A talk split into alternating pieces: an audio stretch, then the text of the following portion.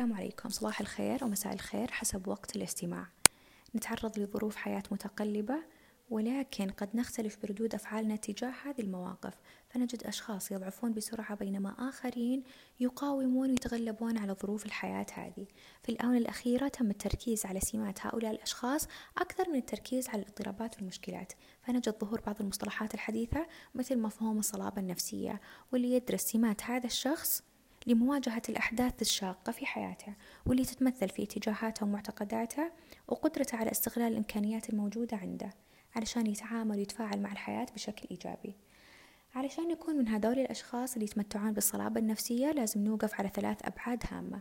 أولها الالتزام وتعني قدرتنا على الالتزام بكل ما نتعاقد به اتجاه أنفسنا أو اتجاه الآخرين من حولنا.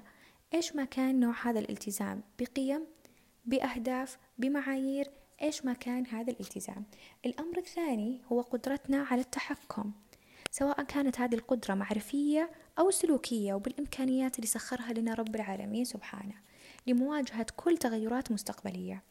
الأمر الأخير قدرتنا على التحدي باعتبار أن كل تغيير سنتعرض له بحياتنا أمر لا بد منه أكثر من اعتبارنا بأن أمر يهدد كياننا كأشخاص. بإذن الله هذا الأمر يؤثر على استجابتنا الفعلية لظروف الحياة.